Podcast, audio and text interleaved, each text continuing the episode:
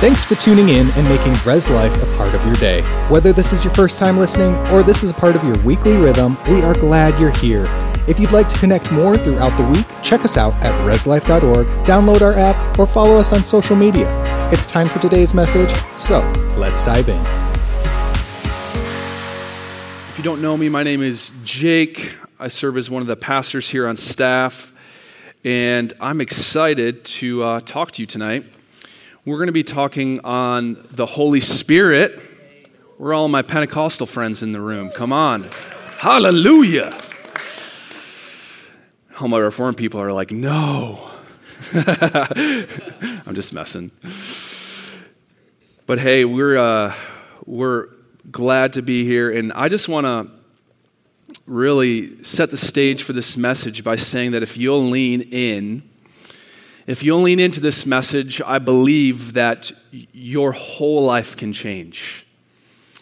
You see, because growing up in a Pentecostal or charismatic church like this church, we believe in the gifts, we believe in the work of the Holy Spirit, we talk about the Holy Spirit, and we know the language of the Holy Spirit. We, we know what to do, we know the goosebumps or the feelings of the Holy Spirit, and, and we often get talk, we talk about the Holy Spirit in a way that if we're not careful, we can talk about him but not know him.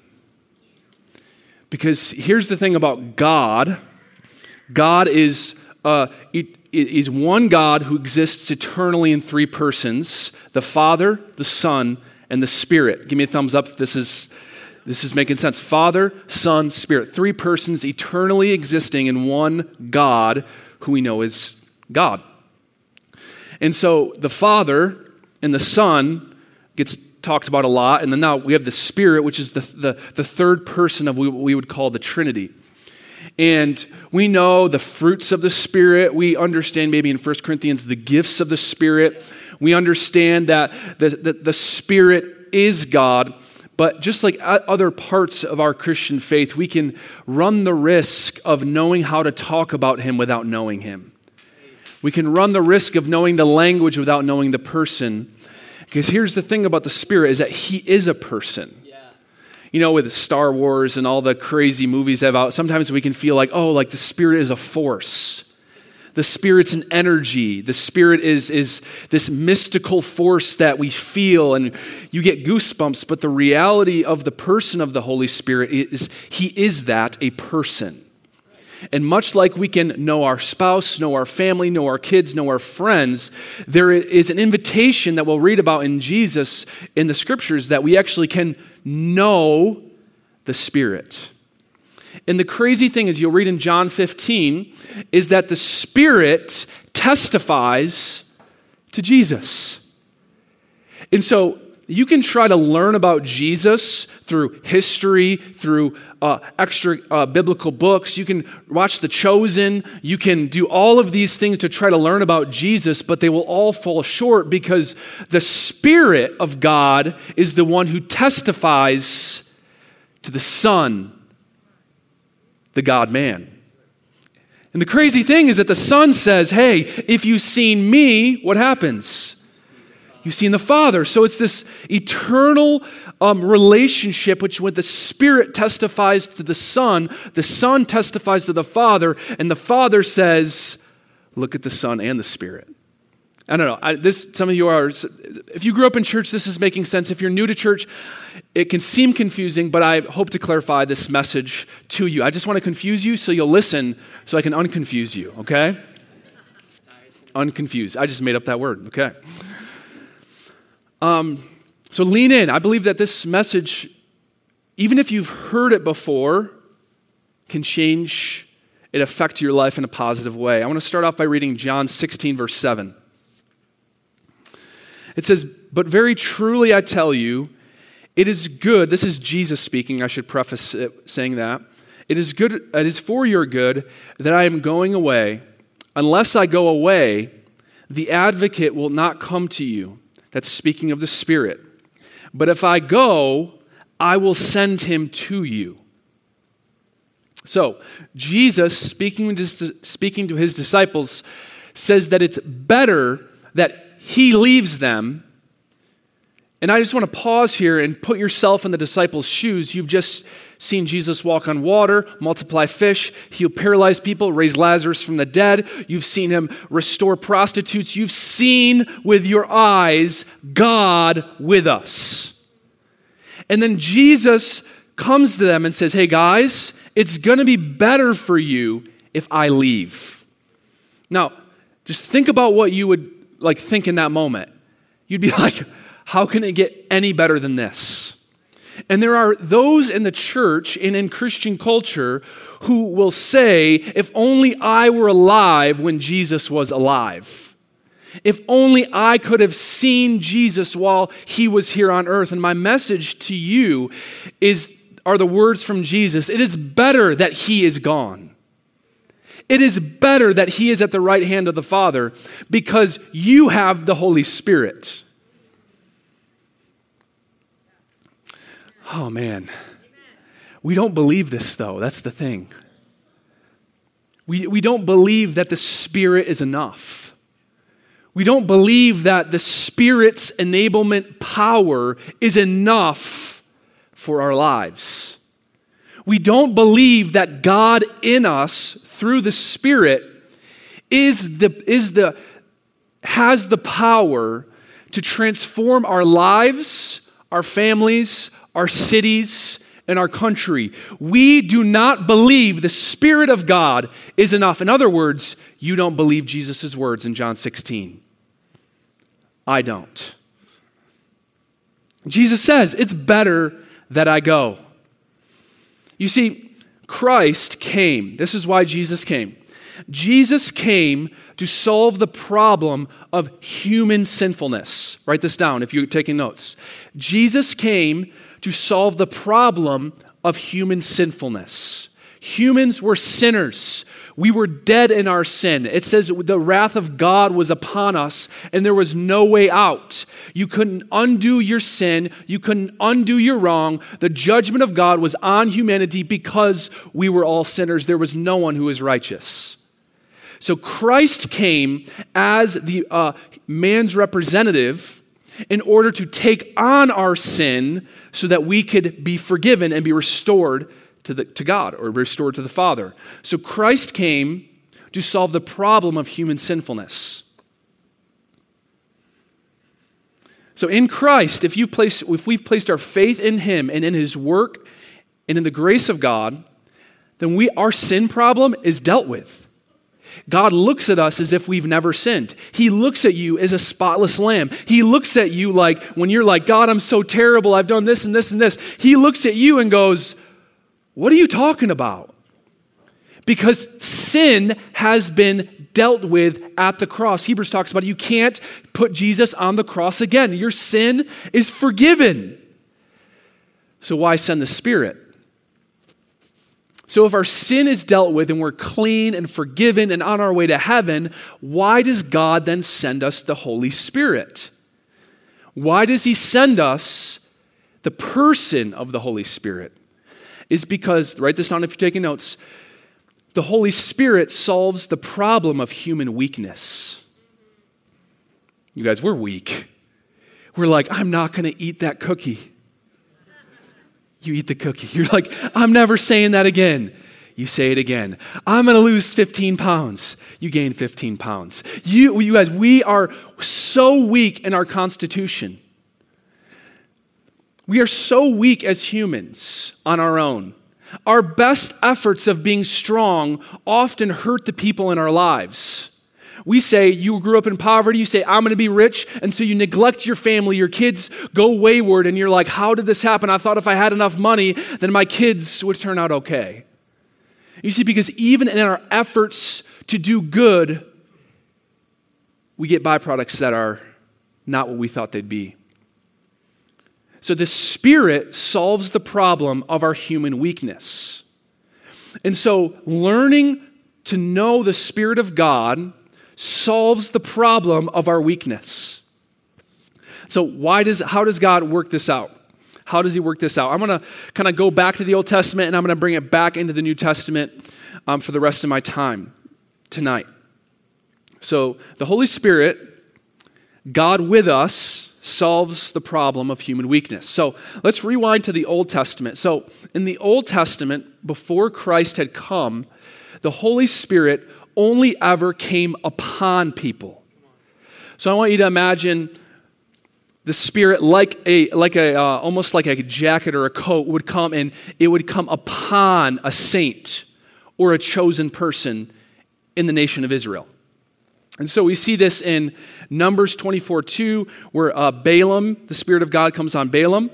We see it in judges 3.10 where his name is othniel who's caleb's younger brother the holy spirit comes and rests upon him for a specific task we see Gideon in Judges 6, verses 30, verse 34, where the Spirit comes and comes upon him like a coat.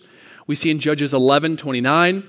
Jephthah, um, the Spirit comes upon Jephthah. We see Samson in Judges 13, the Spirit comes upon Samson. We see it in 1 Samuel 10, 10, where the Spirit comes upon Saul and he uh, dances and prophesies. We see it in uh, 1 Samuel 16, verse 3 where the Spirit of the Lord comes upon David. Now, there's one instance in the Old Testament where the Holy Spirit fills someone, and that was, um, Be- I'm sorry, I always mess up this name, Bezalel. Bezalel in Exodus 31, and he was actually a craftsman who was filled with the Spirit in order to construct the temple. And so that's the only instance in the Old Testament where someone is filled with the Spirit. All the rest of them, the Spirit only came upon. Now, why would, you, why would the Spirit only come upon? Because the problem of sin hadn't been dealt with yet. You see, Christ had to come to clean out the inside, to purify the, the heart, that the, so that the Spirit could come. See, in the Old Testament, they weren't forgiven, and so the Spirit could only rest upon them for a task that would, that would, uh, that would accomplish God, God's purposes. And so in the Old Testament, he only came upon people, except for that one instance in Exodus. But now in the New Testament, it says this it's prophesied in Joel 12, actually. So in Joel, which is in the Old Testament, we see this pretty famous uh, prophetic statement from Joel in Joel uh, 2, verse 28. And it shall come to pass afterward that I will pour out my spirit on all flesh. So this is not normal because in the Old Testament, the Spirit only came upon special, a special, a special chosen saints or people in Israel's history. But Joel is prophesying that there's going to come a day when the Spirit of God will come upon everyone, not just the special ones, not just the pastors, not just the, the Christian leaders, but the Spirit of God will come upon everyone. Your sons and your daughters will, shall prophesy, your old men shall dream dreams, and your young men shall see visions. Even on the male and female servants, in those days I will pour out my spirit.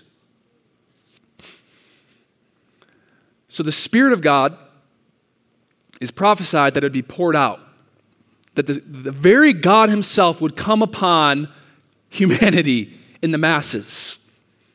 And so we read in Matthew 3, we're going to progress in the story where John the Baptist is speaking, and he says this in Matthew 3 I baptize you with water for repentance, but he who is coming after me, which is Jesus, is mightier than I, whose sandals I am not worthy to carry. He will baptize you with the Holy Spirit and with fire. So I want you to think about if you're familiar with what baptism looks like. I want you to think about, you know, like we have the tub and you go down the, all the water and you baptize them in the water. So there's a water baptism, but then now he's speaking of a spiritual baptism. So if you can think of like, I don't know how you'd imagine it, but there's a, the Spirit of God, and then Jesus takes you. He takes you and he dunks you in the Spirit. Now, why would Jesus baptize us in the Spirit? Why would he do that? Well, let's read in John 7. On the last day of the feast, the great day, Jesus stood up and cried out, If anyone thirsts, let him come to me and drink. Whoever believes in me, as the scripture has said, out of his heart will flow rivers of living water. Now, this he said, not about the Spirit whom those who believed in him were to receive. For as yet the Spirit had not been given because Jesus was not yet glorified. But now, you see, Jesus is glorified, and so now the Spirit of God, he wants to baptize you or dunk you, dunk us in the Spirit, immerse us in the Spirit, so that we get so full of God's Spirit that from our belly flows rivers of living water. Now, what, what does this actually mean? It's a lot of uh, biblical language. What it means is that your human weakness must be consumed by the Spirit of God in order for you to live the Christian life the way God designed. It means that the capacity and the, and the and the potential that you have as a human is no longer limited by your weakness, by your heritage, by your race, by your bank account. It means that there are no more excuses for why a Christian might not live the best Christian life. Because, like he said, Jesus says, It's better that I go because I will send you the Spirit. And so the devil, knowing the power of the Spirit, convinces Christians, especially in our area, to be spooked out and afraid of the Spirit instead of getting to know him because he knows this one thing. If we get to know the Spirit, the Spirit will show us Christ. And if the Spirit shows us Christ, we'll no longer long for sin and the material things of this world, and that we will have a clear vision that our life is like a vapor and that one day we'll die. And so we might as well grow God's kingdom here so that when we die, our Father will usher us in and say, Well done, good and faithful servant. So the devil and his demons are doing everything they can to get you to focus on you instead of you focusing on the power and the capacity and the capability of the Spirit of God, which is in you. So he saves you, Christ saves you. And you're, it says well, you are given the Spirit. So when you are when you are saved, the Spirit comes to dwell within you. Your sin is forgiven. Christ comes, or the Spirit comes, and he's, He makes His home in you. And He makes His home in me. It's crazy imagery that God wants to move into your life. He's not a distant God who you have to call or text or FaceTime. He's like there with you. But now there's this thing called the baptism, which I mentioned, which is a second experience that happens to the believer where you don't just get the Spirit indwelt. Like I said, He immerses you. It is like a dunk. It is like all of your weakness, all of your weakness, all of your baggage goes into the Spirit, and He baptizes you, cleanses you, empowers you, strengthens you, and then you come up and you're a new person. It is a second experience. So we read about it in Acts 2, that this prophecy fulfilled, where the disciples, Jesus had risen from the dead. The disciples are up in the upper room in Acts 2. And it, it's described that the Spirit comes and the, the disciples are in the room, and then the Spirit comes, tongues of fire rest upon them, and they speak in tongues, and they are filled or baptized in the Holy Spirit. The prophecy of Joel 2 comes to pass in Acts 2. And there's a new, there's another prophecy that's fulfilled at that point in Ezekiel 36. It says, I will give you a new heart. In a new spirit I will put within you. And I will remove the heart of stone from your flesh and give you a heart of flesh, a soft heart. I will put my spirit within you and cause you to walk in my statutes and be careful to obey my rules. So the Holy Spirit is like in you, and He's given you a new heart to want to obey God and to follow Jesus and to sacrifice for His kingdom. He's given you this new heart, and now He gives us this gift of the baptism of the Spirit, which empowers you to do and be someone that you were always created to be. The person that maybe you never thought you could be, you can become with the power of the Holy Spirit. So we have this imagery of the baptism of the Spirit, this immersion into the Spirit of God that empowers you to live the life that God has called you to live, free from sin, free from addiction, full of boldness, full of strength, full of confidence, full of humility. And then we hear, we see this other description of the work of the Spirit. We see it in the book of Acts. It says this in Acts 4. Actually, they were being persecuted and they were gathering to pray for boldness. So, if you want to be full of the Spirit or have the Spirit's um, effect in your life, pray for boldness to testify in public and to your family. This is what happened in Acts 4. And when they had prayed, the place in which they were gathered together was shaken, and they were all filled with the Holy Spirit and continued to speak the word of God with boldness. So they're praying for boldness. They weren't praying for a filling. They weren't saying, Holy Spirit, fill me. What were they praying for? They were praying for boldness. Because here's the thing you think you know what you need, but you don't even know what you need. That's why the scriptures tell us to pray in the Spirit and to pray in tongues. Because when we pray in the Spirit, we pray in tongues, we're praying what the Spirit wants, not just what we want. So, what the Spirit's saying is, what God is basically saying is like, you guys are a mess. You'll always be a mess. You'll continue to be a mess. Unless you learn to know the Spirit of God, you'll always be a mess. You can't even pray without the Spirit. You can't even pray without the Holy Spirit. And even if you do, you're going to pray with wrong motives, like James talks about, and then all of your prayers are waste, wasted. So the goal isn't to clean yourself up. The goal isn't to just overcome your sin in your own strength. Your goal isn't to, you know, pray for your wayward son or daughter to come home. Your goal isn't just to pray and be a good old Christian faithful servant. Your goal is to know the Spirit because then his power will rest upon you and the things that you want will have the backing of the Spirit and they will happen. And whatever you ask for, it'll be given to you.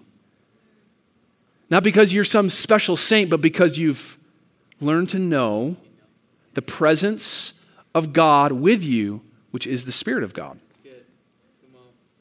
Well, Jake, how can I quantify this? How can I know that He's with me? How, how do I learn to recognize His presence? Friends, I, have been, I've tried to create a system the last seven years, and basically, you know, you try to create a system of how to know the Spirit, and what you conclude is that you have to just want it. You gotta be, you gotta become so desperate for all that God has that it drives you to your prayer closet in which you say, God, I'm not coming out until I know your presence. I can't give you that want to. I can't give you that desire. Only you can come to the place of desperation, the end of your rope, and say, God, I'm not playing the lukewarm game. I'm not playing middle of the road. I'm not playing Sunday Christian. I'm not playing lukewarm cultural Christian. I want all that God has for me. And I'm telling you, all that God has for you is in the person of the Holy Spirit. It says this it says that the kingdom of God is righteousness, peace, and joy in the Holy Spirit. So, the kingdom of God, the, the way that we live the victorious Christian life is in the Holy Spirit. It's when we learn His ways, learn His voice, learn His presence, learn His empowerment, learn His conviction. We learn His ways. It says this in Acts 13 about the filling of the Spirit as well. And the disciples were filled with joy and with the Holy Spirit. Now, you might, you might ask, what's the, what's the context for this verse? They had just preached the word of God and they were persecuted. So they preached the word of God. Here's what I know. Sometimes when I preach or I evangelize to someone and they don't, you know, they're not recipro- they don't reciprocate it, and maybe they're like, just go away, you bigot, or something like, you know, they say call you a name or something. So I'm like, God, like, oh, I should have done that wrong. I should have done that different. Should have, should have chosen a different approach. It says here that when they preached the word of God and were persecuted, they were filled with joy and filled with the Holy Spirit. So, do you want to be filled with the Spirit? Here's a tip go and spread the gospel. Here's the deal we're wanting God to fill us up without doing anything. We're wanting God to like come in and God fix me and make me so confident so they don't have to take any risk in life. And God is saying, Go out, my soldier. You're clean, you're blameless, you're sinless because of the blood of Christ. Go out there and testify about my son Jesus, and then you'll learn what the Spirit's like. But here, the, the, the, one of the names of the Spirit is the Comforter. He's the comforter, and everyone's like, oh, warm blanket, oh, Netflix, oh, cup of coffee, comforter. You know what I mean? It's like, no, it's like persecution, suffering. It's like, get out there and do things that you're terrified to do. And in the place that you're so terrified, you feel like you'll have an anxiety attack, the Spirit comes and He says, I'm with you. And you're like, this is what comfort feels like. You see, Christians in America specifically, we play it so safe. We're so reserved. We're, we so hold back about what we know we ought to do. We go and listen to another sermon, another podcast, another, another uh, message from our favorite, favorite speaker. We get, gather all this knowledge, accumulate all this, this so called wisdom, and then we do nothing with it. And the Spirit is not involved in our accumulation of knowledge. He is involved when we go outside of our comfort zone and we say, God, I want to see your kingdom in my life. You see, if we want to know God, we have to get him out of our box and we got to get out of our comfort zone. You see, the filling of the Spirit is given to those who empty themselves. That was good. I'll say it again. The Spirit of God, or the filling of the Spirit, is given to those who empty themselves, who say, Not my will, but yours be done. You see, when we empty ourselves of our rights, privileges, comforts, and we say, God, I don't have anything really that I can bring you because I'm just one human out of eight billion, but God, I give you myself. And I will do it the best I can, right? And I will give it a go, even if I feel like I'm awkward and clunky and like feel like a middle school boy who's going through puberty and my voice cracks while I'm doing it. I will do it. And what happens is when you do that consistently with a posture of humility, that's where you learn the Spirit. You see, we can get introduced to the Spirit in church because He's among us, but you will not know Him until you go. You will not really know Him until there's money on the line, until there's the stakes of your, your reputation, yeah. until there's the, the high stakes of your comfort. Because God is not looking just to fill Christians and churches, He's looking to fill them so that they go out into the world. So we hear about this baptism, and also said, I'm sorry, I'm going to read this verse. It's a great one. It's Ephesians 5. It says, Do not get drunk with wine, for that is debauchery, but be filled with the Spirit. So we see this baptism, baptism of the Spirit, and we hear that filling of the Spirit in Acts and in Ephesians 5. What am I getting at here with pointing these things out? God is not, the Holy Spirit is not an accessory. I feel like sometimes we treat God like you know, God, I'll just invite you into my life. I'll invite, you can come along if you want to. Like, yeah, like, you can come with me if you want. Like, we treat the Holy Spirit like it's an option. Like, when we're making decisions, we're like, oh, I guess I'll ask the Holy Spirit what we should do in this situation. I guess I'll pray. Maybe that'll help. What I'm hoping to get you to imagine is uh, the two words baptism, dunk, fully immersed, and filling. So he dunks you, you get up, and then he fills you. It's dunk, full immersion, fill to the brim. What I'm trying to get across is that God does not want to be an accessory, He wants to completely fill every part of us and that the Holy Spirit's role, the person of the Holy Spirit's role, is to consume you and you're like, I don't know if I signed up for that. This is the Christian life. There is no come to church, check a box. There is none of that in the Bible. The Bible describes that you lay down all of your life for the sake of the one who laid down his life for you, but he gives you the spirit that enables you to follow him. And the Spirit is the one who makes you so uncomfortable with where you are. And so he, he whets the appetite for more of God's kingdom. And what can happen is we're so comfortable or even we're so afraid of stepping out that we don't do it. And what I'm here to say is if you will simply say yes to what the Spirit is urging you to do, which all of us have things that the Spirit is doing in us, if we will start with the one little thing and we'll say, God, I will obey you in this area, fill me up, that He will fill you to overflow. But if we treat God, if we treat God like an accessory and add on to our life, you will live defeated. You will live, you will live so low in your Christian life. And this is the hard part. You will live unsure if you are saved. You will live uncertain of whether or not you are saved because you do not know him. You do not have this intimate knowledge of the God of the universe that I can't even explain to people that I just know him. Well, how do you know him? Well, I, I know him through the scriptures, but I know him. Like, I know what it feels like when he enters the, my time of prayer and, and he speaks to my heart about how I'm treating my wife or, or what I'm supposed to do in my future or what to pray for. Like, I just know him. Well, Jake, how did you get to know him? I got to know him not by just sitting in the pews. I got to know him by taking what I learned and putting it to practice and saying, Holy Spirit, I don't want you to be in the box of church. I want you to fill my whole life. And I don't want to live a life at the end of my days to say, I just tithed 10%, went to church, had a wife and a family, and retired and played golf the rest of my life. like that, that's not what I want. I want my life to testify that God is the God of miracles. I want my life to be intertwined with brothers and sisters in a way that it's just like, it's just like, how do I even know these people? How do I have these, how do we love each other so deeply? How do I love people that are so different than me? And how can we gather every week and love? Why? It's because we all share in the same spirit. The spirit that's in me is in you. The spirit that's in you is in them. and that's all testifying to the goodness of Jesus and his work on the cross. The last point that I want to make here is that so we have him baptizing us, fully immersed, filling us to overflow.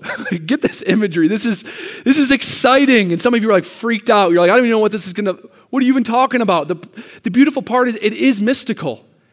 It isn't supposed to be formulaic. It's supposed to be God saying, I want to fill you and love you and make your life something that it can never be without me. So holy, so pure, so peaceful, so righteous. I want to turn you into someone who looks just like my son, Jesus Christ. Some of you are like, no, Jesus, I can never look like Jesus. The Bible says, it says, as he was, so are you.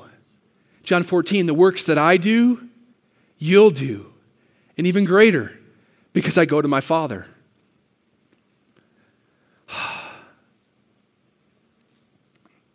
the last thing, description that I'll mention tonight about the Holy Spirit is the indwelling. So we have we have baptism, we have filling, and now we have indwelling.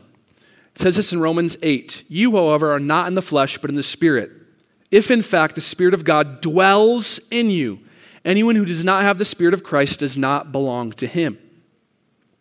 1 Corinthians 3 Do you not know that you are a temple of God and that the Spirit of God dwells in you? 2 Timothy 1 Guard through the Holy Spirit who dwells in us the treasure which has been entrusted to you. Galatians 4 Because you are sons, God has sent forth the Spirit of His Son into our hearts, crying, Abba, Father. So we have, he, you guys, you're so weak.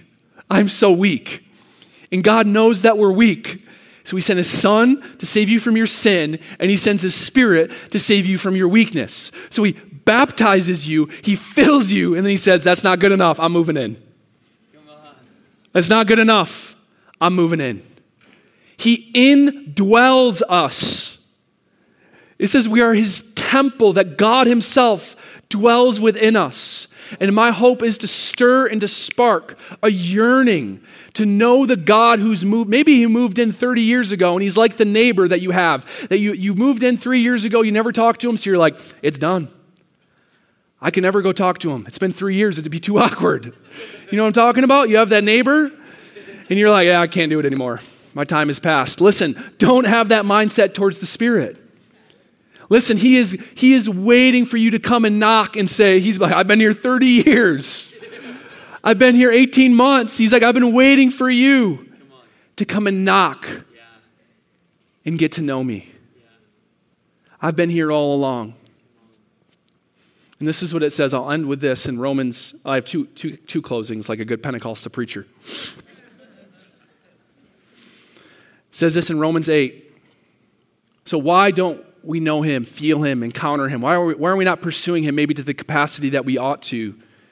And I think Romans 8 gives an answer, or maybe a reason.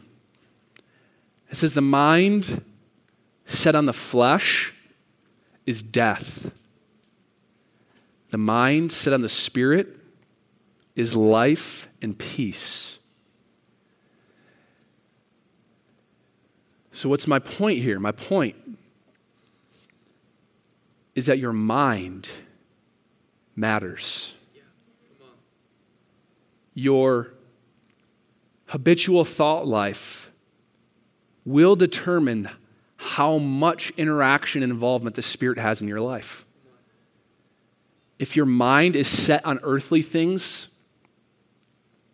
if your mind is set on worry all the time, if your mind, if our minds are set on lustful thoughts, if our minds are set on bitterness, if our minds are set on TikTok, if our minds are just set on scrolling on Instagram, if your mind is set on politics, if your mind is set on what, what's going to happen to our country, if your mind is set on the things of this world, you will miss the Spirit. But the mind set on the Spirit is life and peace. The difference is our focus, our attention, and commitment to getting to know Him. Acts 10:34 says this. So Jesus, I'm sorry, let me set it up. Jesus preaches the gospel, and the Holy Spirit falls and indwells the Gentiles. So the Jews were very surprised by this. And it says this in Acts 10. So Peter opened his mouth and said, Truly I understand God shows no partiality. Peter is saying here is that the Holy Spirit is for everyone. The Holy Spirit just filled the Gentiles. The Spirit of God is for everyone. God does not show favoritism, He does not show partiality. The Holy Spirit, God Himself, wants to indwell everyone. And then in Luke 11, it says this What father among you if his son asks for a fish, will instead of a fish give him a serpent?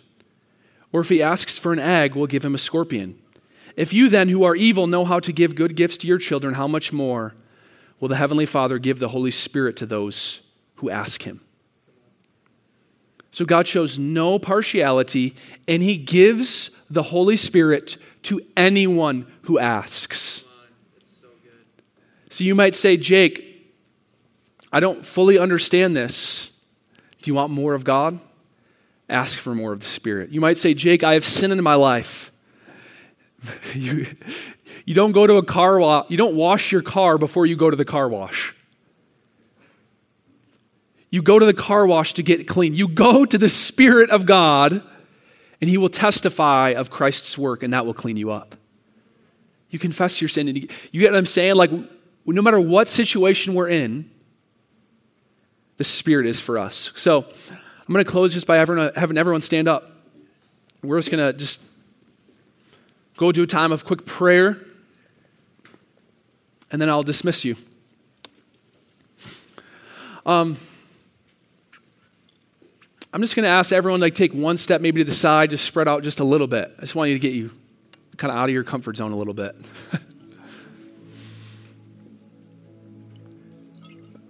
now, I just talked about the Spirit for 40 minutes. And my prayer and my expectation is that some of you have, have begun, or the Lord has begun a work to yearn for, to know Him. And maybe you've known about Him, known Him, and maybe you do actively know Him. And my encouragement is like, whenever this happens to me and I'm in this service like this, I'm like, Lord, more. Like, I want more. You never graduate from more of God. The moment that you feel you've graduated, you've been demoted to JV. the moment you feel like you don't need something anymore is the moment that, that you have stopped growing. And so, everyone, just close your eyes. And this isn't going to be super complex.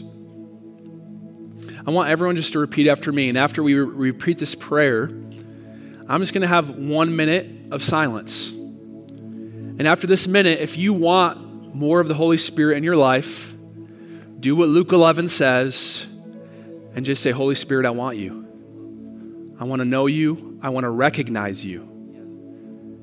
And I want you to fill me. Just start praying that to the Holy Spirit after we get done praying this prayer together. So, everyone, just repeat after me say, Holy Spirit, I recognize your presence.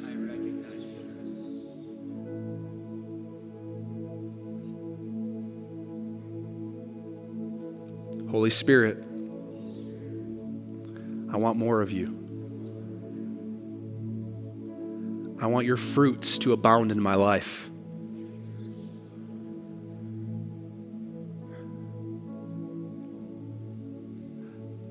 I want your empowerment to overcome sin.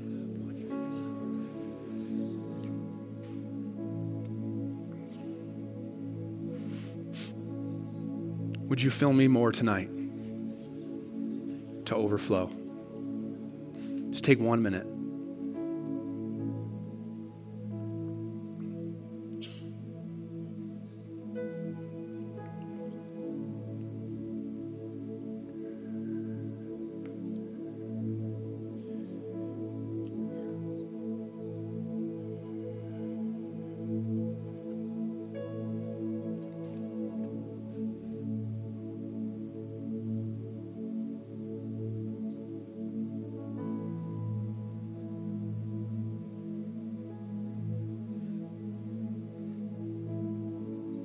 You're sensing something, a simple prayer I always ask is just more, Lord.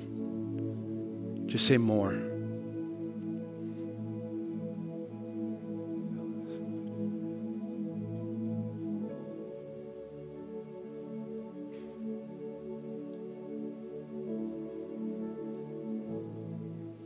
Some of you are being tempted to think about all the situations you need help with right now. And I'm telling you, just put those on pause literally put the pause button and say, Spirit, I just want you.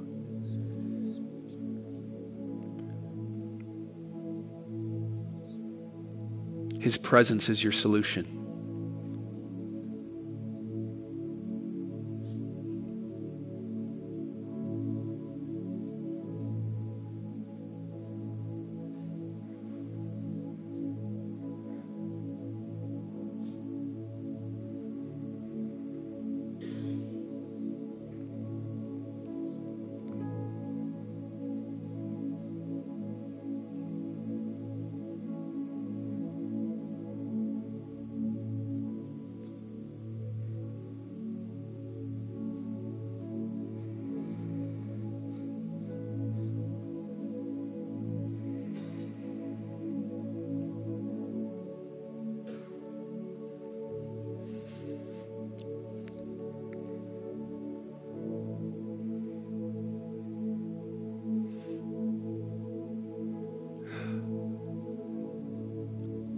I'd like to end this time by you just kind of interacting with the Holy Spirit about one thing that you've known you were supposed to do for a while and you've put you've just put on the back burner for a little bit. One thing you've been avoiding doing that you know you are supposed to do. Now I want you just to interact with the Holy Spirit. In a sense, make a commitment. Say, I, I'm I'm going to follow your leading on that. Would you help me to follow through?